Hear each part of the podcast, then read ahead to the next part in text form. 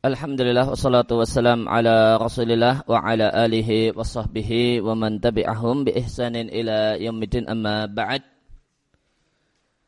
kaum muslimin rahimani wa rahimakumullah kembali kita lanjutkan membaca buku Situd Durar min Usuli Ahli Athar karya Syekh Abdul Malik Ramadhani Al-Jazairi Ramadhani Al-Jazairi hafizahullahu taala kita masuk pada prinsip ahlu sunnah yang pertama adalah ikhlasuddin lillah, memurnikan ibadah hanya untuk Allah.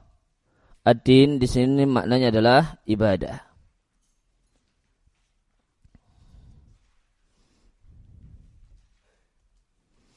Ya, asluddin lillah, memurnikan ibadah untuk Allah adalah landasan penting bagi agama. Dia adalah seperti kutub yang berputar badannya rohahu roha. Roha adalah ya, mesin tradisional penggiling gandum. Mesin uh, tradisional penggiling gandum itu namanya roha. Ya, maka di masa silam untuk menggiling gandum, mengelupas kulit gandum, maka orang Arab punya ya, tradisi punya budaya pakai satu mesin namanya roha. Yang ini terdiri dari dua batu satu batu diam dan satu batu yang bisa diputar. Ya, maka kemudian ada celah di antara keduanya antara batu yang diam dan berputar ini ya dari benturan maka kemudian terkelupaslah kulit gandum yang maka ini ada batu yang diam kemudian di sekelilingnya ada uh, batu yang bisa diputar dan batu yang diputar ini dihubungkan pakai uh, pakai uh, kayu. Boleh jadi nanti di sebelah sana akan diputar oleh budak atau keledai. Maka yang dimaksud dengan kotab adalah besi ya uh, batu yang diam maka ikhlasuddin memurnikan agama itu seperti kalau mesin penggiling gandum adalah eh, batu bagian batunya yang diam. Eh, maka macam-macam eh, ada berbagai macam-macam amal semuanya mengitari ikhlasuddin lillah. Itu sama dengan tauhid yang Allah mengutus para rasul dengan membawanya. Allah turunkan berbagai macam kitab dengan membawanya.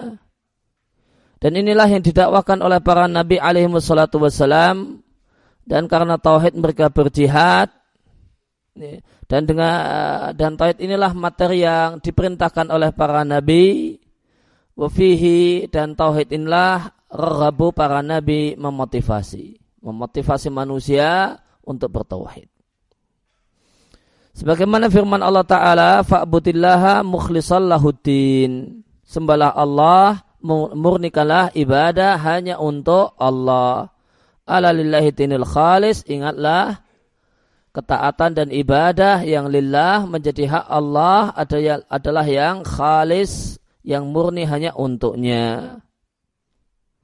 Demikian juga firman Allah Ta'ala, dan tidaklah mereka Bani Israel, Yahudi dan Nasrani diperintahkan kecuali illa liya'budullaha supaya menyembah Allah dengan memurnikan agama lahu untuk Allah. Hanya memurni untuk memurni, uh, dengan memurnikan ibadah lahu hanya untuk Allah. Hunafa cenderung pada kebaikan. Wa yuqimus salata zakata dan supaya mereka menegakkan salat dan membayar zakat di surat Al-Bayyinah ayat yang kelima dan ayat ini adalah berkaitan dengan Bani Israel.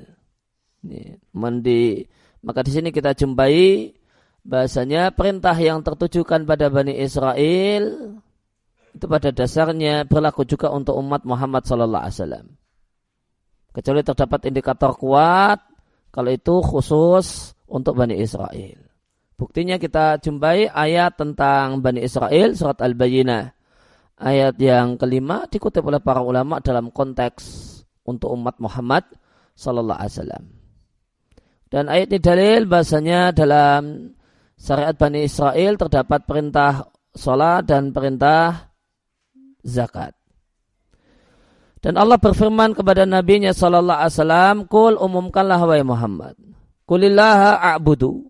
Hanya kepada Allah aku menyembah mukhlisal lahudini. Aku murnikan ibadahku hanya untuknya. Fa'budu masyitum min duni, maka sembahlah apa yang kalian sukai selainnya. Dan Allah Ta'ala berfirman, katakanlah sesungguhnya salatku, ibadahku, mahyaya wa mamati, hidup dan matiku, lillah, untuk Allah Rabb semesta alam. Tiada sekutu baginya, dengan itulah aku diperintahkan, wa ana awalul muslimin, dan aku adalah orang Islam yang pertama.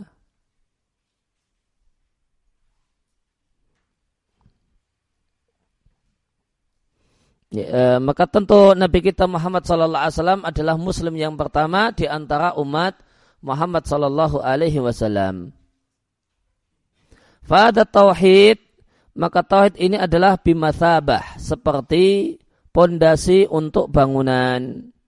Kata Ibnul Qayyim rahimallahu taala, siapa yang menginginkan tinggi, tingginya bangunan, maka kewajibannya adalah menguatkan pondasi, ihkam mengokohkan pondasi, wasyiddatil i'tina dan memberikan perhatian yang besar terhadap pondasi. Fa inna ulu wal bunyan maka tingginya bangunan yang bisa dibangun itu berbanding lurus dengan kuatnya pondasi dan kokohnya. Maka semakin pondasinya makin kokoh, maka kita bisa bangun makin tinggi.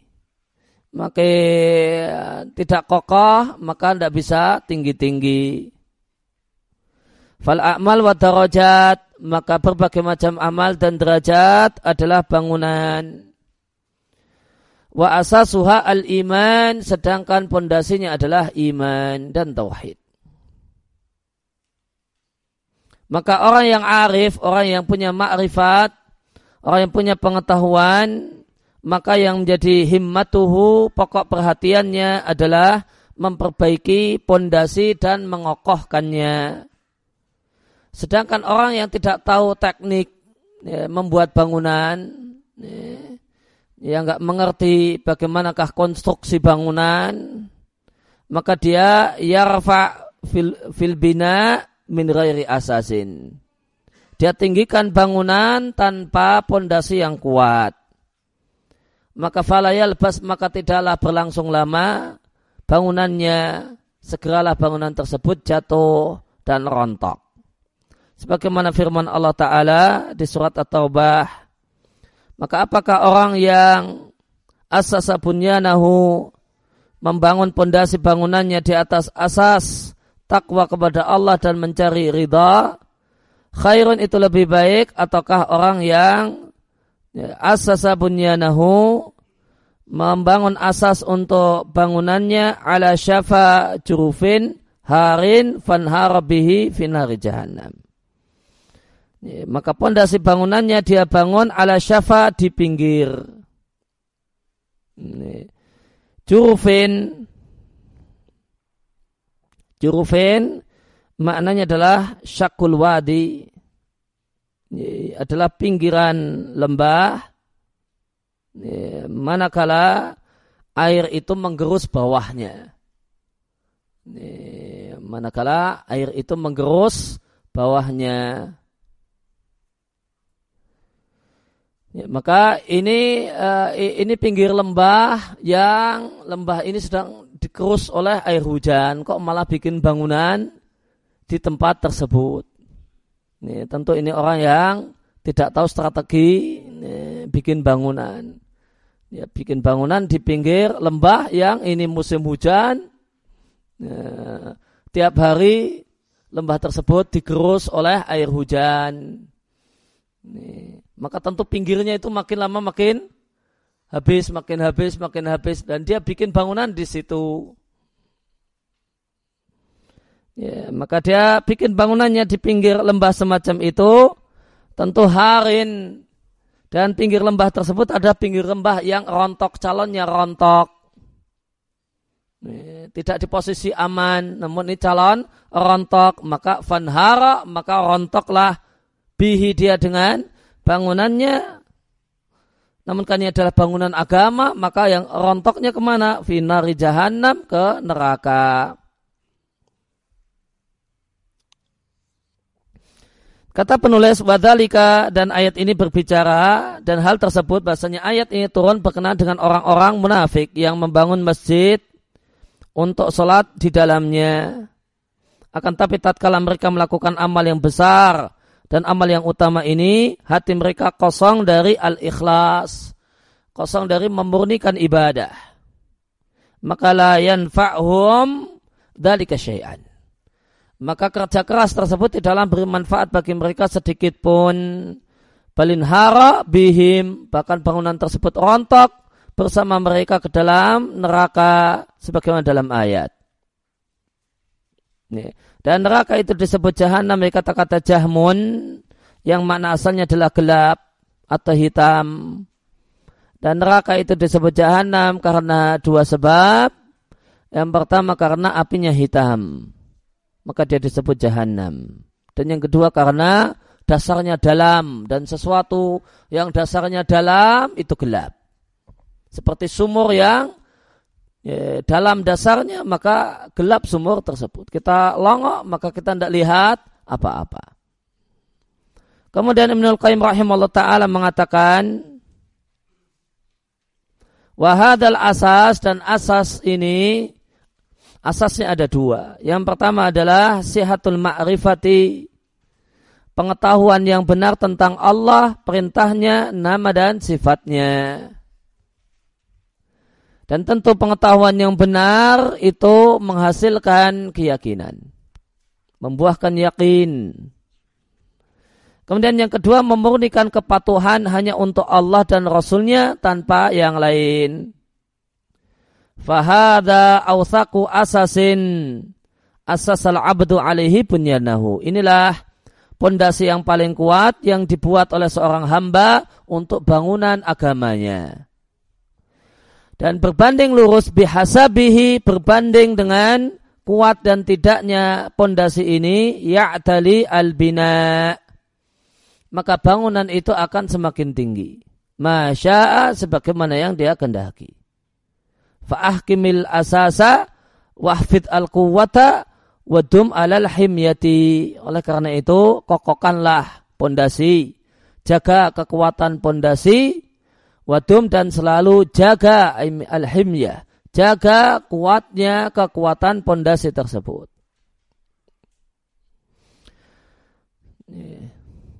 Maka ini permisalan yang pertama. Tauhid itu bagikan pondasi bangunan. Kemudian yang kedua, tauhid itu bimathabah. Seperti al-juzur akar minas syajarah dari sebuah pohon. Ibnu Qayyim rahimahullah taala mengatakan di bawah judul Sajaratul Ikhlas, buah ikhlas, buah dari memurnikan ibadah hanya untuk Allah. Maka beliau katakan amal-amal sepanjang tahun itu pohon dan bulan bulan demi bulan itu rantingnya. Atau dahannya. Wal ayam dan hari-hari arsanuhu rantingnya. Wasaat dan jam itu adalah aurak adalah daunnya. Sedangkan napas itu adalah buahnya.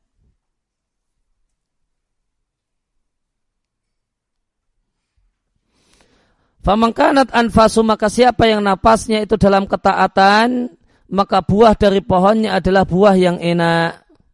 Namun siapa yang napasnya dalam kemaksiatan, maka buahnya adalah buat handol. Satu buah yang ya, pahit rasanya dan tidak ada wanginya. Innama yakunu al-jadad. Jadad itu maknanya qatfus samar di catatan kaki. Panen, memetik buah. Innama yakunul jadad dan manusia itu akan memanen memanen amal perbuatannya yaumal ma'ad pada hari kembali itu pada hari kiamat dan pada saat masa panen akan jelas terlihat mana buah mana buah yang manis dan mana yang pahit Maka ikhlas dan tauhid adalah pohon yang tertanam dalam hati. Ya, maka cabangnya adalah amal dan buahnya adalah tibul hayati fit dunia. Hidup bahagia di dunia dan nikmat abadi di akhirat. Maka sebagaimana buah surga itu tidak pernah putus dan tidak pernah tercegah. Buah surga itu selalu panen. Tidak pernah terputus. Begitu dipetik langsung kemudian ada lagi. Itu buah surga. Dipetik langsung kemudian ada lagi. Tidak kemudian ada jeda lima menit, ya, nanti baru kemudian muncul lagi tidak. Maka buah-buahan surga itulah maketuah, tidak pernah putus, artinya terus menerus. Dan tidak pernah tercegah, nggak pakai musim-musiman. Ini sekarang musim durian, kemudian sehingga cari rambutan tidak ada. Meskipun tidak ada demikian. Setiap hari itu musim rambutan, musim durian, musim yang lainnya. Maka demikian pula buah tauhid dan memurnikan ibadah untuk Allah di dunia pun seperti itu, tidak pernah putus. Dan buahnya apa? Tibul hayat, kehidupan yang menyenangkan, kehidupan bahagia. Ya, karena hidup bahagia, hidup tentram, hati tenang, itu hanya bersama tauhid. Hmm. Dan ketentraman hati, kebahagiaan hati tadi akan terus menerus didapatkan oleh orang yang bertauhid. Tidak pernah putus. Mau dia susah, mau dia senang, maka ya, dia bisa sikapi hidup dengan bahagia. Sedangkan kemusyrikan, bohong, dan pamer dalam beramal adalah pohon yang tertanam dalam hati. Buahnya di dunia adalah kekhawatiran, walgham, dan kesusahan memikirkan ya, berbagai hal sempitnya dada dan gelapnya hati. Sedangkan buahnya di akhirat adalah buah zakum. Ini. Wal adabul mukim dan seksaan yang abadi. Dan Allah telah menyebutkan dua jenis pohon ini di surat Ibrahim. Yang dimaksudkan oleh Ibnul Qayyim adalah firman Allah Ta'ala. Di surat Ibrahim, tidakkah engkau melihat bagaimanakah Allah membuat permisalan? Kalimatan thayyibah perkataan yang baik yaitu la ilaha illallah. Maka perkataan yang baik itu kasyajaratin thayyibah sebagaimana pohon yang baik yaitu pohon kurma. Aslu hasabitun batang batangnya kokoh wa far'uha sama dan cabangnya itu ya, tinggi di atas sana. Tu'ti ukulaha kulahinin dan dia memberikan buahnya setiap saat dengan izin Rabbnya. Wa yadribullahu amthala dan Allah membuat permisalan untuk manusia supaya mereka mengambil pelajaran. Dan permisalan perkataan yang buruk yaitu kalimat kekafiran dan kemusyrikan adalah sebagaimana pohon yang jelek ujtusat min fawqil ardi yang bisa dicabut sampai ke akar-akarnya min fokil ardi dari atas tanah.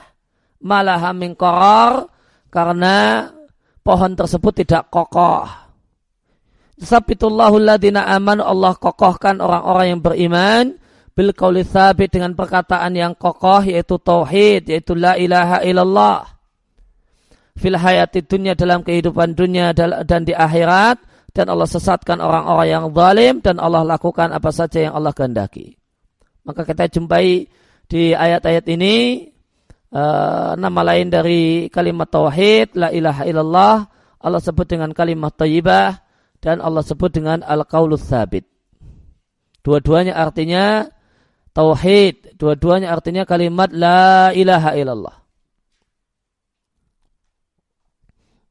Wafiha maka dalam ayat ini terdapat dalil yang jelas bahasanya perbaikan umat itu dimulai dari tauhid. Wa yantahi tauhid dan berakhir dengan tauhid. Wa yurqas fihi dan fokus pada tauhid.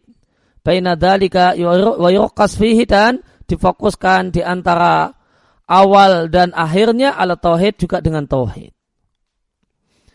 Dikarenakan tauhid itu seperti pondasi bangunan dan akar pohon karena awal awal amrin maka perkara yang pertama kali didapatkan oleh manusia ketika membuka mushaf dari awal mushaf Ya, itu adalah tauhid.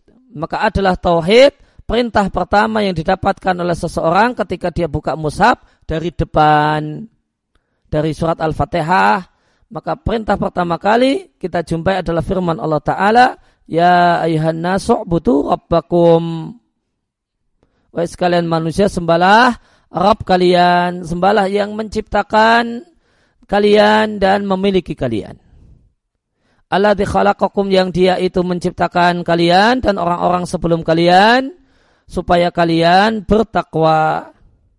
Ini adalah faedah yang disampaikan oleh di catatan kaki oleh Muhammad ibn Muhammad al Ansari.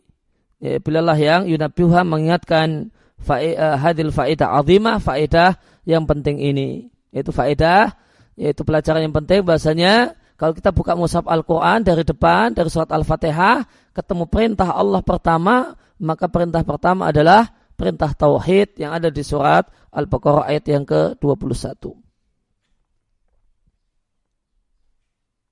Summa ba'da hada kemudian setelah perintah tauhid ini secara langsung terdapat larangan dari kebalikan tauhid yaitu kemusyrikan. Yaitu firman Allah Ta'ala di ayat yang ke-22, "Fala taj'alu lillahi andada wa antum ta'lamun." Maka janganlah kalian jadikan bagi Allah tandingan-tandingan, sekutu-sekutu, padahal kalian tahu bahasanya Allah tidak punya tandingan dan sekutu.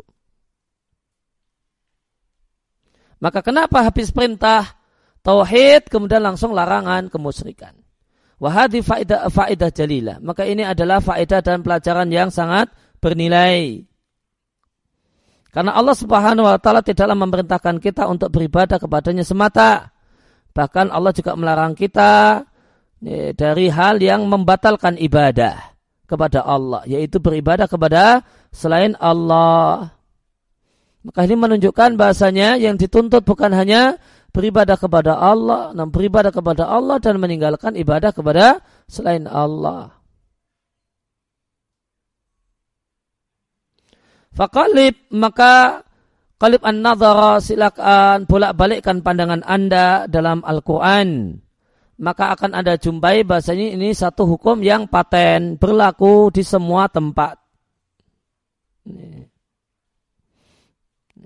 Maka tidaklah Allah, uh, maka tidaklah kemudian ada perintah untuk beribadah kepada Allah kecuali uh, di sana dijumpai larangan untuk beribadah kepada selain Allah. Kita jumpai misalnya ayat wa ilahukum ilahu wahid. Sesembahan kalian adalah sesembahan yang esa. Maka ini perintah untuk beribadah kepada Allah. Setelah itu, la ilaha illa huwa. Tiada sesembahan dan tiada ibadah kecuali hanya kepadanya. Dan la ilaha adalah perintah untuk adalah larangan beribadah kepada selain Allah. Huwa rahmanur rahim. Dia maha penyayang lagi maha pemurah lagi maha penyayang. Dan sungguh telah kami utus di setiap umat seorang rasul, anibutullah wajtani butohud. Sembahlah Allah dan jadilah tauhid segala sesembahan selain Allah. Maka ada perintah menyembah Allah, diri dan larangan beribadah kepada selain Allah. Demikian juga firman Allah Ta'ala, dan tidaklah kami utus sebelummu seorang pun Rasul, kecuali kami berikan wahyu kepadanya. Annahu la ilaha illa ana fa'buduni. Tiada sembahan yang berat disembah melainkan aku, sembahlah aku. La ilaha uh, meniadakan adalah larangan untuk beribadah kepada selain Allah. Fa'buduni atau illa ana adalah perintah untuk beribadah kepada Allah semata. Wa'budullah wa la tusyriku bihi syai'a. Sembahlah Allah dan janganlah kalian sekutukan Allah dengan sesuatu apa pun. Maka sembahlah Allah. Setelah itu lanjutnya jangan uh, jangan sembah jangan, jangan beribadah kepada selain Allah. Maka tidak cukup dengan wa'budullah sembahlah Allah kemudian berhenti. Belum titik di situ. Sembahlah Allah dan ya, dan janganlah kalian sekutukan Allah dengan sesuatu apa pun. Maka seorang itu tidaklah disebut orang yang beribadah kepada Allah manakala dia beribadah kepada selain Allah. Dan tadi disampaikan ibadah kepada selain Allah itu membatalkan ibadah kepada Allah. Maka orang yang beribadah kepada Allah dan beribadah kepada selain Allah itu sama dengan tidak beribadah kepada Allah. Saya Mubarak Al-Mili Aminu Jumiyatul Ulama Muslimin Al-Jazairiyin yang beliau adalah Sekjen Jum'iyah Organisasi Ulama Muslimin Al-Jazair satu organisasi ulama Ahlu Sunnah Al-Jazair di masa penjajahan Perancis di Al-Jazair. Beliau mengatakan Falam yaktafi fi syahadataini bitauhidi al-mujarrad. Maka tidaklah cukup dalam dua kalimat syahadat ya, dengan semata-mata tauhid. Hatta saraha bin nafi ta'addud. Sehingga kemudian ada saraha penegasan peniadaan berbilang wa hasr tashri fi sarsil mursal bitablir dan dibatasilah atas hak menetapkan hukum dalam person al-mursal yang diutus untuk menyampaikan.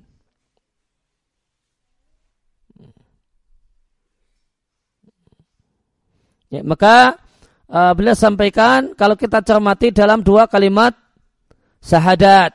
Asyhadu an la ilaha illallah wahdahu la syarikalah wa asyhadu anna Muhammadan abduhu wa rasuluh. Maka tidaklah cukup dengan semata-mata penegasan ikrar tauhid.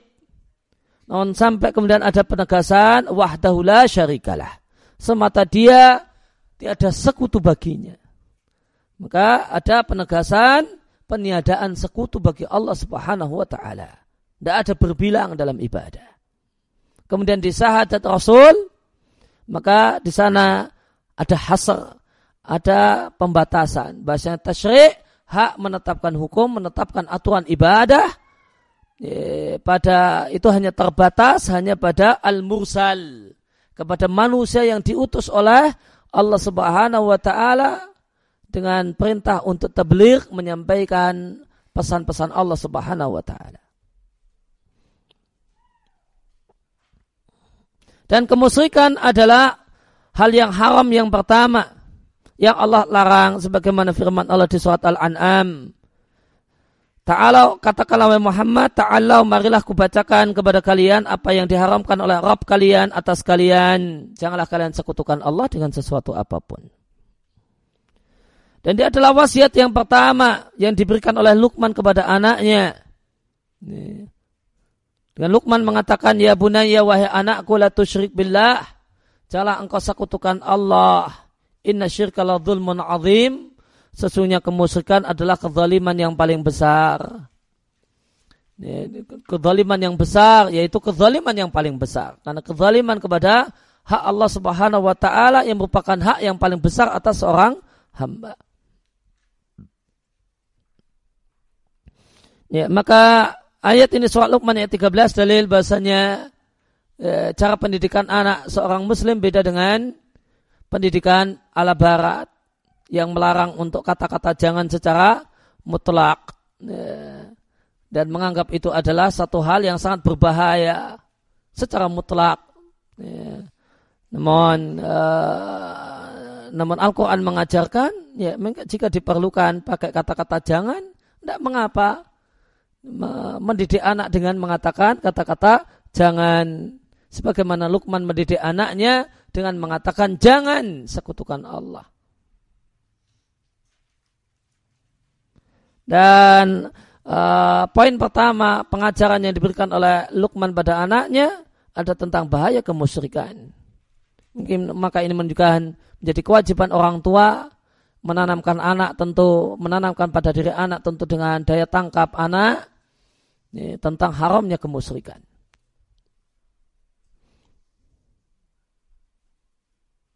Wa ihtimamatun nas dan perhatian manusia dengan tauhid itu bertingkat-tingkat.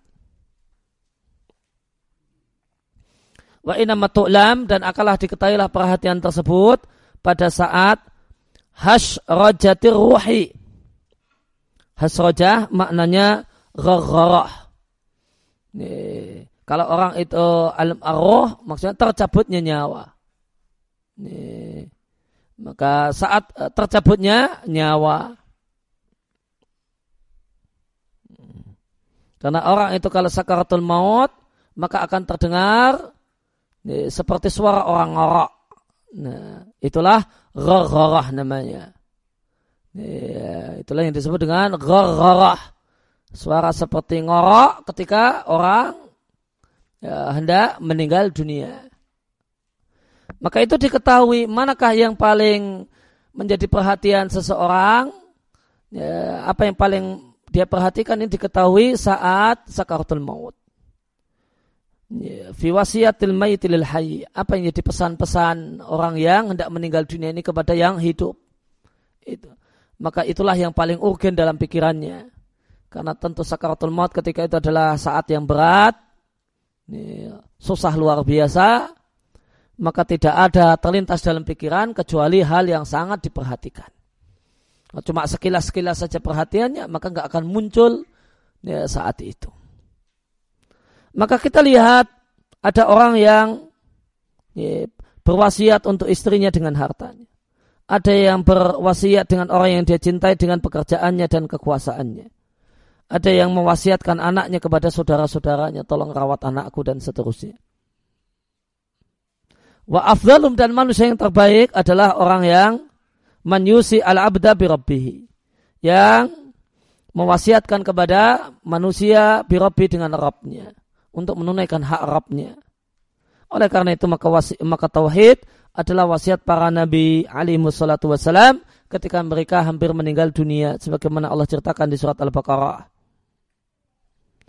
Dan ingatlah ketika Ibrahim berwasiat kepada anak-anaknya. Demikian juga Yakub berwasiat kepada anak-anaknya. Yakub berkata kepada anak-anaknya, Wahai ya bani wahai anak-anakku, sesungguhnya Allah telah pilihkan untuk kalian agama.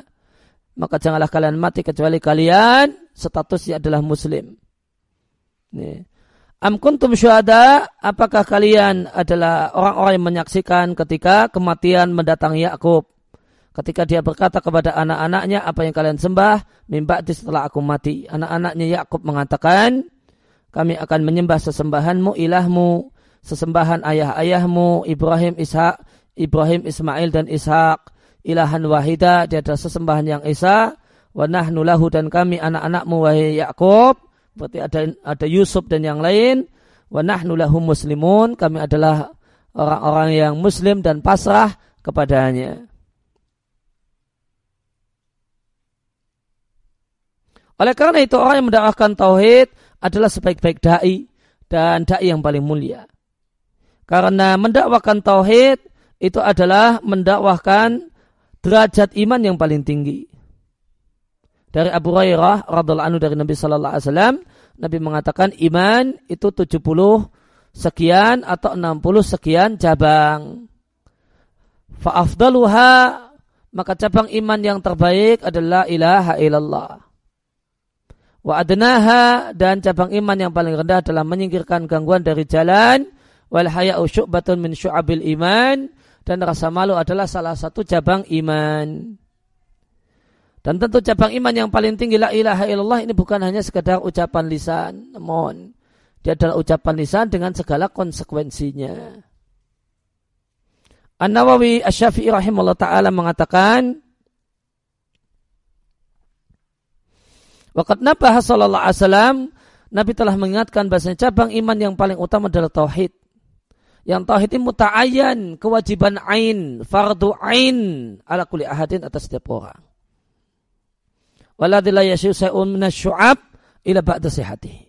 Yang semua cabang iman yang lain itu tidak sah illa ba'da sihati kecuali dengan sahnya cabang yang paling utama itu cabang tauhid maka menyingkirkan gangguan dari jalan itu tidak ada nilainya, tidak ada pahalanya kalau orangnya musyrik.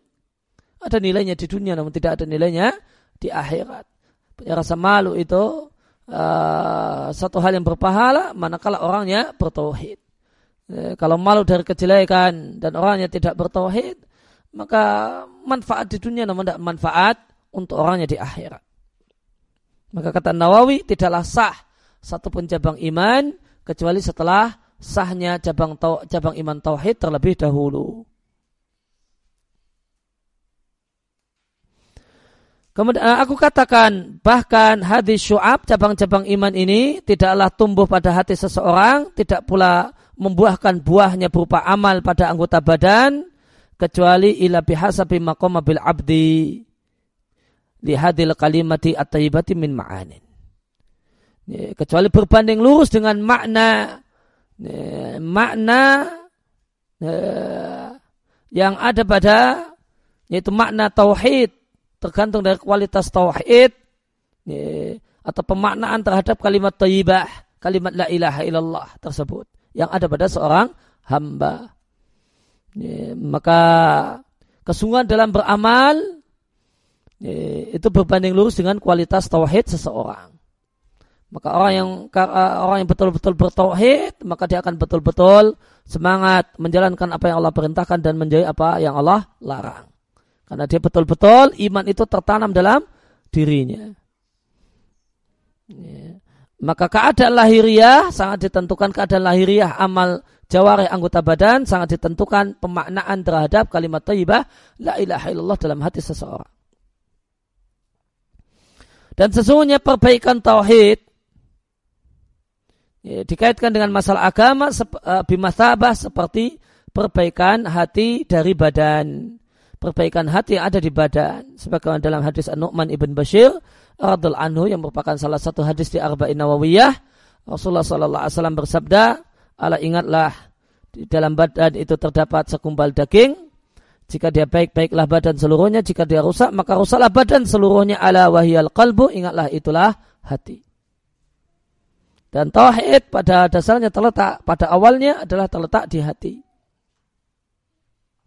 Maka jika kemudian hati itu ya, jika tauhid itu baik, maka akan baiklah kualitas agama seseorang. Sebagaimana jika ya, jika hati itu baik, maka akan baiklah amal perbuatan seseorang. Maka hadis ini dalil yang jelas dan gamblang. Bahasanya perbaikan tauhid yang tauhid itu yang talik asluha. Asal dari tauhid itu yang talik bertolak dari hati. Adalah asal dan akar semua perbaikan dan perbaikan yang paling agung dan yang paling penting. Hmm. Maka di sini disampaikan tauhid itu berangkat asalnya berangkat dari al-qalbu. Itu tauhid itu awalnya berangkat dari al-qalbu. Meskipun tauhid itu nanti terwujud di anggota badan. Ya, namun berangkatnya dari al-qalbu. Wa ala hada, maka berdasarkan hal ini, maka semua gerakan dakwah. Al-qa'imah ala dakwah al-islah. Yang semuanya mengklaim memperbaiki, hendak memperbaiki umat Islam. Namun ternyata tidak fokus pada tauhid. Dan tidak berangkat dari tauhid yusibuha maka gerakan dakwah tersebut akan tertimpa al-inhiraf penyimpangan sesuai dengan kadar jauhnya gerakan dakwah tersebut dari eh, al-asal al-azim dari dasar yang penting ini yaitu tauhid. Kaladina seperti orang-orang yang menghabiskan umur mereka dalam perbaikan interaksi dengan sesama manusia di antara sama mereka namun interaksi mereka dengan sang pencipta yaitu akidah mereka tentang sang pencipta menyelisih petunjuk dan ajaran salafus saleh. Contoh yang lain seperti sejumlah gerakan dakwah yang menghabiskan umur mereka dalam rangka mengalahkan musawwalah maknanya mughallabah, munafasah, menyaingi uh, sistem pemerintahan yang ada Buryah karena ingin islahin nas memperbaiki manusia melalui jalur tersebut. Aubi mu'alajati atau dengan melakukan berbagai macam bentuk kegiatan politik liinqidat untuk menghancurkan ya, penguasa politik yang ada namun mereka tidaklah yaktarithuna tidaklah fokus pada kerusakan akidah mereka dan akidah objek dakwah mereka.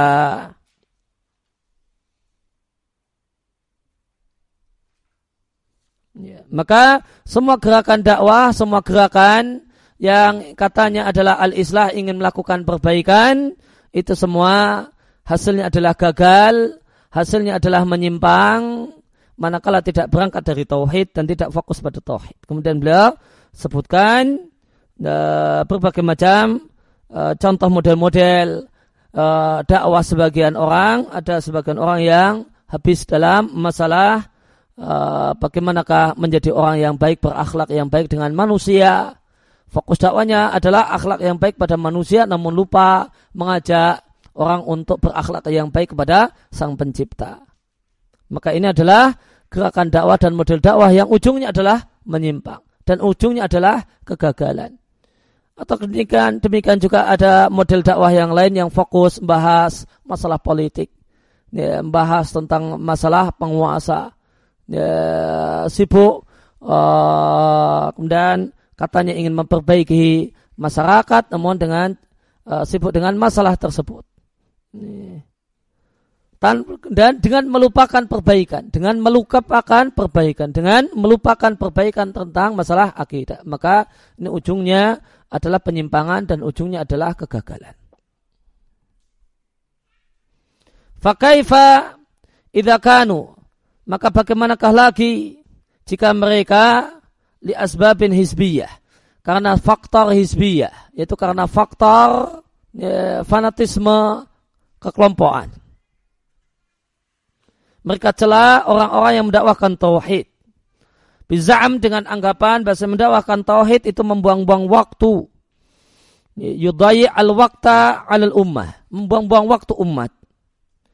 Padahal dalam keadaan umat itu telah takallaba alih al-a'da dikurmuni oleh para musuh dari segala penjuru.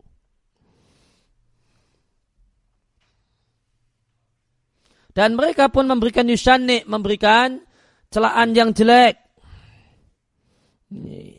mengeluarkan kata-kata yang jelek terhadap para pembela jana bituhid.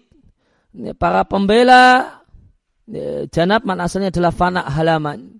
Para pembela ya, tauhid ini kan terjemah bebasnya. Dengan anggapan bahasanya membela tauhid dan membahas tauhid memecah belah kaum muslimin.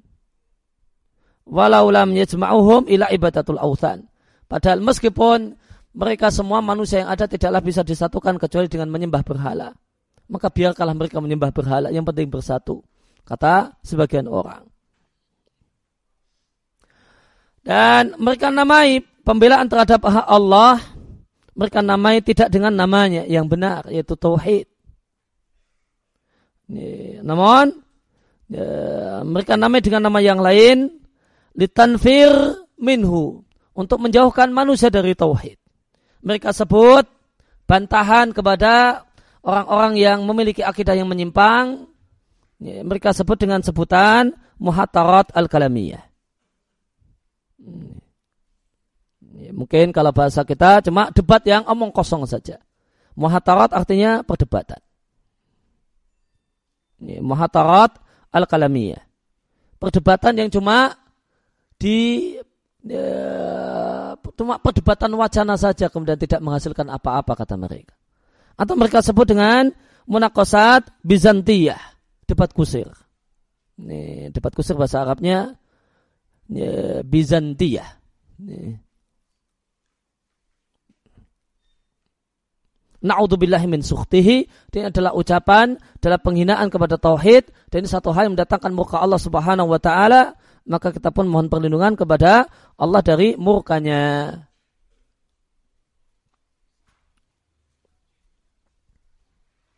Hal demikian nahika apalagi Ya, maka nahika makna asalnya dari kata-kata nahyun. Nih. Artinya ya larangan, artinya cukup bagimu.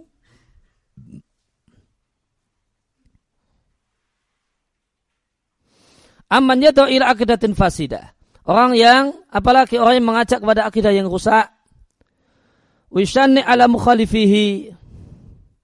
Ya, dan dia memberikan celaan yang keras kepada orang-orang yang menyelisihinya. Fa innahu la majala lahu maka tidak ada ruang untuk menyinggung orang-orang semacam ini di sini karena asasnya adalah asas yang rusak. Maka demikian uh, ucapan sebagian orang yang tidak perhatian dan tidak peduli dengan tauhid. Dan demikian keadaan sebagian mereka. Oleh karena itu, walihada oleh karena itu Nabi Shallallahu Alaihi Wasallam yuakid menegaskan kepada para dai untuk perhatian dengan perkara ini yaitu tauhid dan memulai dengannya. Dalilnya dari Ibnu Abbas radhiallahu anhu Rasulullah sallallahu alaihi wasallam berkata kepada Mu'ad ibn Jabal ketika Allah ketika Rasul mengutusnya ke Yaman. Inna kasata'ti kauman min ahlil kitab sehingga engkau akan mendatangi sekelompok ahli kitab. Faidah tahum jika engkau telah sampai pada mereka, jika engkau telah datangi mereka, maka dakwailah mereka untuk bersadat la ilaha illallah Muhammadur Rasulullah. Dan uh, ahli kitab yang dimaksudkan karena ini diutus ke Yaman dan Yaman ketika itu negeri Nasrani. Maka yang dimaksudkan adalah Nasraniyah.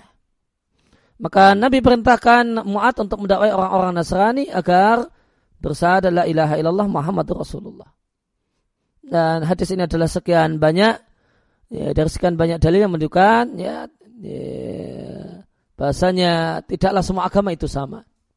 Kalau semua agama itu sama, tidak perlu didakwai. Untuk apa didakwai? Mungkin nanti akan bertetangga di surga. Nah, ya, kata orang yang mengatakan semua agama sama, nanti di surga pun kita punya tetangga Nasrani dan yang lainnya. Yahudi, Hindu, Buddha, Konghucu itu juga jadi tetangga kita di surga. Nah, sebagaimana orang Islam juga masuk surga. Demikian kata orang liberal. Ya, semua agama itu sama. Maka kita katakan jika semua agama itu sama dan itu dan di, dianggap itu Islam, ya, tentu Nabi tidak akan memerintahkan Muat untuk mendakwai uh, orang Nasrani untuk kemudian berislam, untuk kemudian bersahadat. Ya, maka ini menunjukkan bahasanya jalan kebenaran hanyalah Islam. Jalan surga adalah Islam.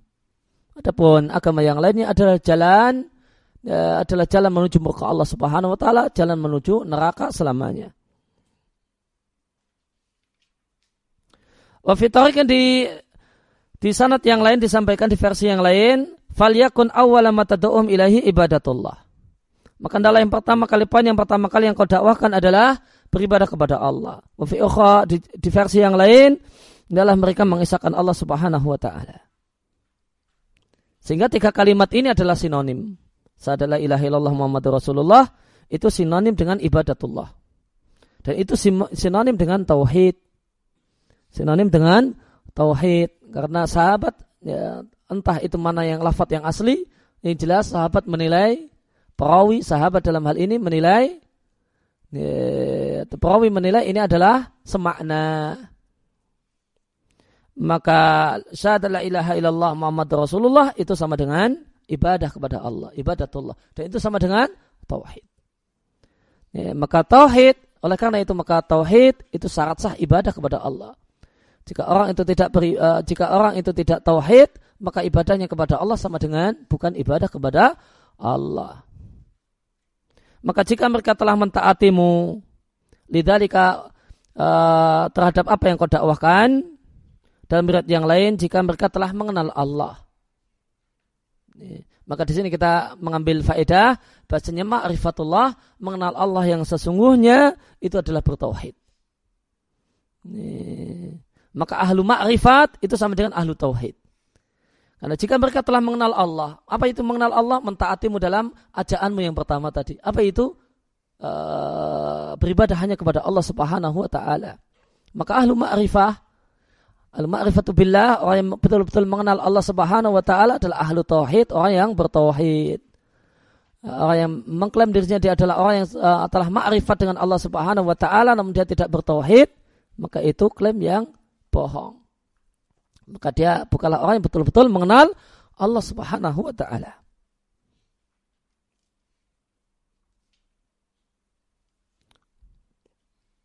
Maka jika mereka telah mau bertauhid, maka kabarkanlah kepada mereka bahwasanya Allah wajibkan atas mereka lima solat uh, lima solat dalam setiap sehari dan semalamnya. Jika mereka telah mentaatimu dalam masalah solat, kabarkanlah kepada mereka bahasanya Allah wajibkan atas mereka sedekah yaitu zakat yang diambil dari orang kaya faturatu ala fuqaraihim lalu dikembalikan kepada orang miskin.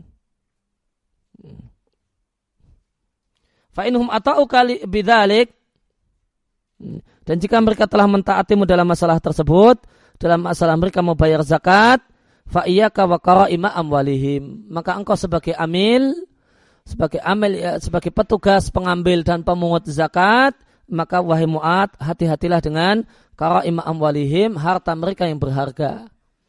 Maka jika engkau mengambil uh, zakat ternak, maka jangan ambil misalnya ya, uh, sapi atau kemudian kambing yang paling bagus dan paling mahal. Namun juga bukan yang paling jelek, namun ambillah yang tengah-tengah. Karena ngambil yang uh, paling mahal itu adalah uh, itu adalah kezaliman. Buktinya lanjutannya hadis watak tidak watal madlum. Hati-hatilah doa orang yang terzolimi. Hati-hatilah doa muzaki yang terzolimi. Siapa itu muzaki yang ter, uh, terzolimi? Yang diambil hartanya yang paling bernilai. Maka dia adalah contoh orang yang terzolimi. Fa'inna laysa bainaha wa bainallah hijab. Sehingga tidak ada hijab tabir antara Allah dengan doa orang yang terzolimi. Artinya doanya pasti Allah kabulkan. Lihatkanlah Bukhari dan Muslim. Wahadal hadis al-azim maka hadis yang agung ini tidaklah membiarkan kepada orang yang muntasib li dakwah memasang dirinya untuk berdakwah tidaklah membiarkan untuk mereka khiaran hak pilih dalam materi dakwah. Nabi telah tegaskan materi dakwah yang pertama adalah tauhid. Bukan yang lain, tidak ada pilihan yang lain. Dari mana sisi pendalilannya? Karena perintah Nabi kepada seorang sahabat, perintah Nabi untuk seluruh umatnya. Maka perintah Nabi untuk Mu'ad adalah perintah Nabi untuk seluruh umatnya dalam hal ini adalah semua pendakwah. Dan Allah uh, dan Allah Azza wa Jalla berfirman dan tidaklah pantas itu tidak boleh bagi mukmin laki-laki dan perempuan jika Allah dan Rasulnya telah menetapkan satu perkara mereka memiliki khiyarah pilihan yang lain dari perkara mereka karena itu adalah maksiat karena pilihan lain itu adalah maksiat dan siapa yang maksiat dan durhaka kepada Allah dan Rasulnya, maka dia telah sesat dengan sesat yang nyata. Ya, namun sebagian orang heran ketika kita katakan bahasanya ya, awaliyah dakwah, prioritas dakwah adalah tauhid. Fama balun nasi ya'jabun. Namun kenapa banyak orang masih terheran-heran dengan prioritas ini, yaitu prioritas dakwah adalah tauhid.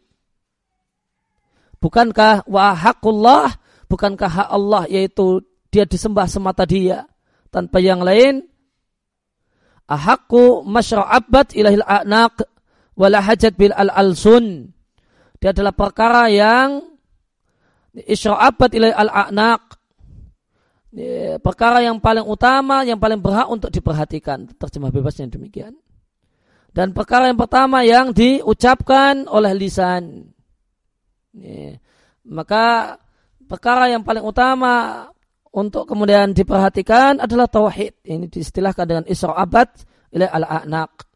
Man asalnya adalah isra abad itu artinya memanjangkan leher, meninggikan leher.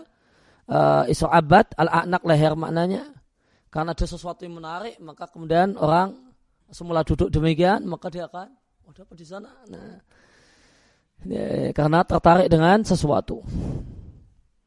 Ya, lahajat diucapkan oleh lisan. Maka perkara yang paling layak untuk diperhatikan oleh seseorang dan orang tertarik dengannya dan orang itu ribut dengan lisannya dengannya adalah masalah hak Allah Subhanahu wa taala. Fahada hakullah al-khalis maka itulah hak Allah yang murni hak Allah. Maka bagaimanakah hak Allah ini remeh bagi para uh, pemilik berbagai macam metode dakwah hari ini? Bukankah hak Allah Subhanahu wa taala adalah ahakuma adalah perkara yang paling berhak dan paling layak pintu terbuka untuknya dan halaman itu lapang untuknya Ibnu Qayyim rahimallahu taala mengatakan tauhid adalah kunci dakwah para rasul kemudian beliau sebutkan hadis muat di atas Wahua dan tauhid adalah dakwah para rasul semua seluruhnya alaihi wassalam. Fala Allah maka semoga Allah tidak melapangkan dada orang yang sempit gara-gara tauhid. Padahal itu adalah dakwah semua para rasul. Sebagaimana firman Allah taala itu adalah dakwahnya Nuh. Allah ceritakan di surat Al-A'raf sungguh telah kami utus Nuh kepada kaumnya dan Nuh mengatakan bagi kaumku sembahlah Allah. Kalian tidak memiliki sesembahan selain Allah dan ini ada dakwahnya Nabi Hud sebagaimana Allah ceritakan di surat Al-A'raf ayat 65 dan kepada kaum Ad kami kirim saudara mereka yaitu Hud dan saudara di sini adalah saudara dalam nasab Qal Hud mengatakan, wahai kaumku sembahlah Allah, kalian tidak punya sesembahan yang berat disembah melainkan Allah. Dan ini adalah dakwahnya Nabi Saleh. Allah ceritakan di surat Al-Arab ayat yang ke-73 dan kepada kaum Samud kami kirim saudara mereka Saleh. Saleh mengatakan, wahai kaum sembahlah Allah, kalian tidak memiliki sesembahan yang berat disembah melainkan Allah. Dan Allah katakan kepada dan Allah katakan di surat Al-A'raf ayat yang ke-85, wa ila Madian dan kepada negeri Madian kami kirimkan saudara mereka Syuaib.